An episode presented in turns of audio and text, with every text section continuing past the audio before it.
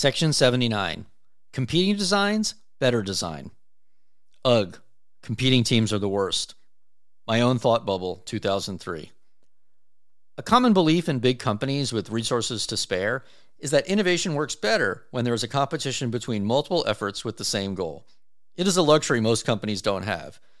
If you've lived through competing designs, then you also know this is a horrible way to innovate, and it is odd that such a process persists. When we began work on the redesign of Office, we wanted to iterate over designs quickly while also making sure we had multiple perspectives. It was not competing designs per se, but it had many of the same tensions. It was only through careful management that we ended up with a better design because we had multiple efforts early on. Microsoft always maintains a competitive culture. It started at the top and flowed down from there. Any doubts? Ask one of the early morning basketball leaguers who played against Steve Ballmer. Generally, one place we did not compete was on products. That was wasteful. To be sure, Microsoft's classic cookie licking had a way of making it seem like there was competition. But those involved really knew what was going on. We'd seen IBM intentionally set groups after each other, and it was ugly. Back when I was a technical assistant, I had a call with an IBM technical assistant, a, a very different job, it turns out, who asked me about how the company managed competing groups, quote, so effectively. And I thought he was speaking a foreign language. Later, I would realize from his view, he thought of OS2 and Windows as competitive, but we didn't quite see it that way. While competition rarely occurred across groups by building products that were addressing the same goal, at times it happened accidentally, such as when C Sharp and .NET evolved to bump up against Visual Basic, or even NetDocs taking on email after starting from a word processor. There are also technology transitions resulting from current and forward looking products going on at the same time, such as Windows 95 and Windows NT. And that was not resolved until later with Windows XP. Originally, Windows NT was a server operating system. Over time, it became abundantly clear it was the future general purpose operating system. The Windows competition was painful. It was not particularly secret, but once NT went from a side project to a real product and then to the strategy, it is fair to say the competition was difficult on all involved. No one who went through that would ever think about competitive groups on purpose. If we did, at least we'd gained lessons in how we might go about it. The resolution of this situation was painful for everyone. Microsoft's culture was to avoid being wasteful of resources or internal energy and to focus on one solution, getting to market and iterating to get something right in three versions or so. As we've seen when confronted with intentional redundancy, we typically dealt with it before products got to market. If there was a competition, shipping first was the way to fix it. Many companies like IBM famously maintain cultures of competition. Often these companies sent two or more groups off to build solutions to a specified problem, frequently unbeknownst to each other, hoping a clearly superior solution emerged. For an engineer, that was an immensely frustrating approach and rarely resulted in a clean win or good design. Executives had a way of looking at competing projects and determining that the best path forward was to remove the negative attributes from both choices and use the good from each. That forced and magical merger of two formerly competing groups usually marked the start of a long, friction filled journey to market. Worse, tell me the boss of the new merged effort, and I could tell you the winning technology. Such was another reason to dislike that approach. Incidentally, one thing we got right with the Windows 9X and Windows NT era was in moving code from one project to the other. The task of redesigning Office to address the challenges previously described was so high risk and difficult that it seemed sensible or prudent to try a few different approaches, despite the difficulties doing so. The questions were how to quickly try multiple designs, and if one team could sincerely experiment in an unbiased manner. The user interface was one part of Office 12. The next section will discover just will outline the scope of the release. Julie Larson Green emailed Julie Lar, leading the UEX program management team, that's user experience, reported to Antoine LeBlond, email Antoine, settled on investigating two approaches in parallel. Julie knew she wanted to experiment, but was acutely aware we did not have a year to wallow in design alternatives. We shipped Office 2003 at the end of the summer. We needed a couple of months on the engineering side to release worldwide products refit the engineering process with improvements, and to plan the next release. The rough schedule called to start coding for Office 12 in early spring 2004. Less than six months to have a firm feature list, a robust engineering plan, and above all, a new cross office design framework for a product used by hundreds of millions of people over the past 15 years. That's all. Julie's Office 2003 team began iterating with designs before the release finished early in the year. The second design came from members of the team that moved over from Outlook in the late spring of 2003. Movement across teams between releases was encouraged and planful, with program management starting a couple of months before release to manufacturing. Our resource alignment or reorg process was routine at this point and began uneventfully with a memo from me in late May of 2003.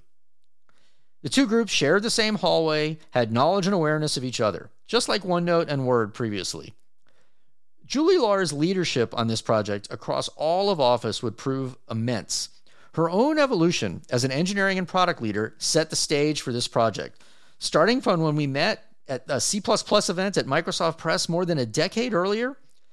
Through her own growth to leading the engineering team that created Visual Studio, an outgrowth of single user Visual C, and then on to Windows through the chaos of the browser wars, back to Office and Front Page and the incubation of SharePoint Team Services, and most recently to the shared user interface team for Office 2003.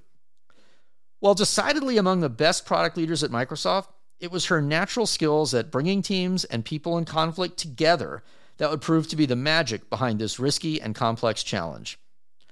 The two teams were each staffed by very solid product leaders with strong but differing views on the evolution of user interface. The team started from different constraints or assumptions. Julie aimed to arrive at one clear choice, not a non existent mix of two options or a committee compromise. That way, the designs and specs could be finalized in time to start coding. Few outside of Office fully understood or appreciated the scope of the product's thousands of features. The prevailing view was neither could anyone, nor did anyone care about all of those features. While we in Office could lightheartedly make fun of our 4,000 different commands across five major products, with very few exceptions, there were no other products out there that had such a surface area. The only thing that came close was perhaps Adobe's suite of products and maybe Visual Studio. Both of these were used by professionals who were specifically schooled in those products. Even big websites on the internet were no more complex than the online help for Office. Recall during the most recent redesign of the Office user experience, the introduction of command bars for Office 2000, we had a full time program manager just keeping track of all of the commands, buttons, and keyboard shortcuts.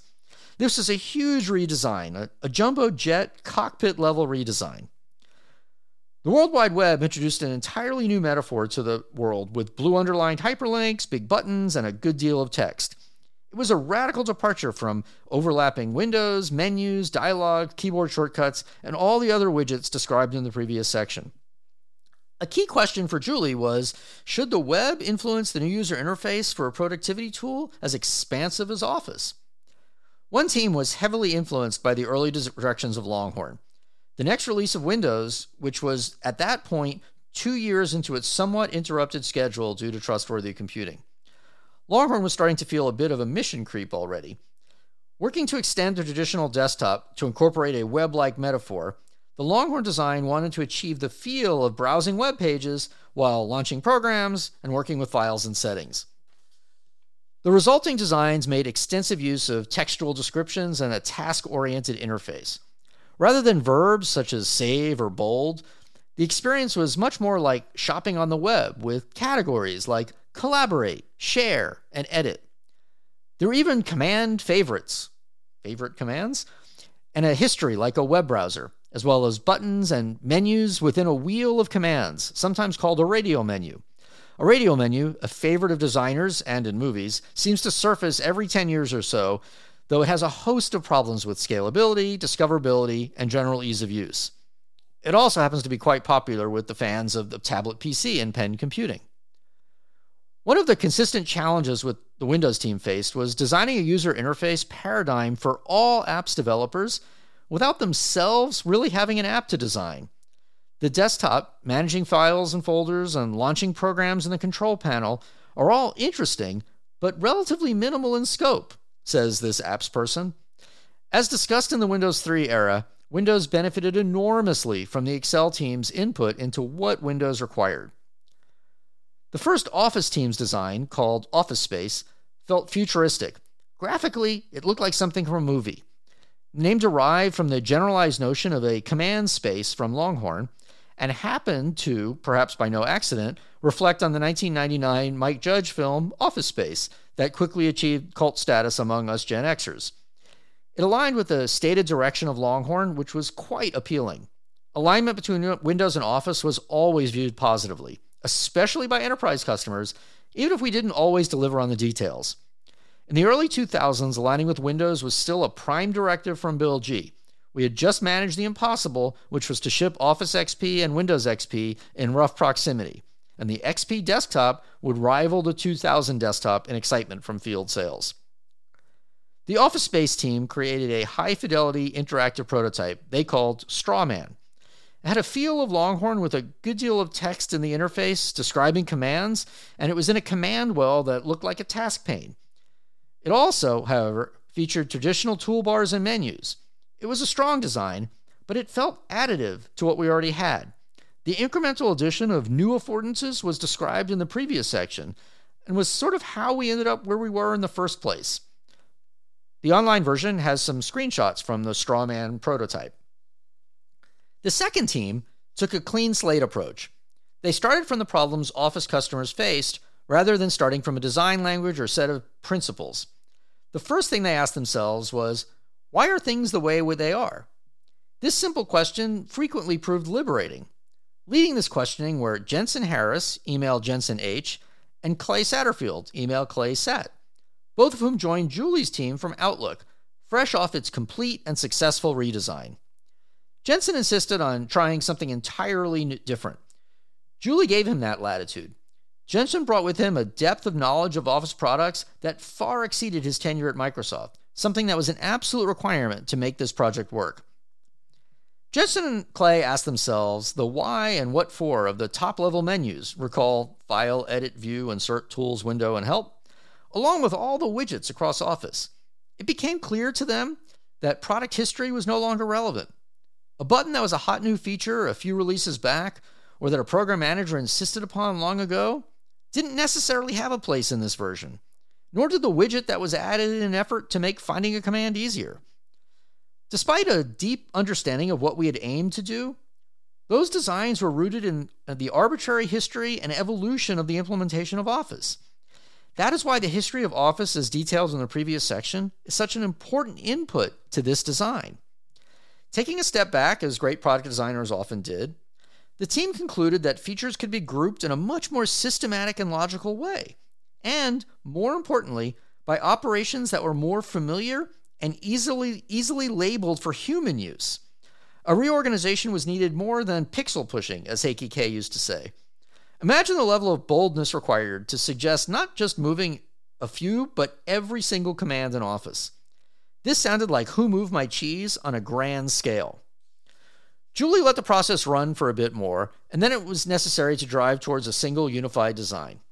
She was determined not to simply pick a winner herself, but work a process so a shared winner would emerge. This is a brave approach and not the norm for Microsoft. She essentially told both teams to lock themselves in a conference room and arrive at a shared result. There was a risk of compromise or design by committee, but she knew that going in and wasn't going to let that become a result. The teams hated this, as they should.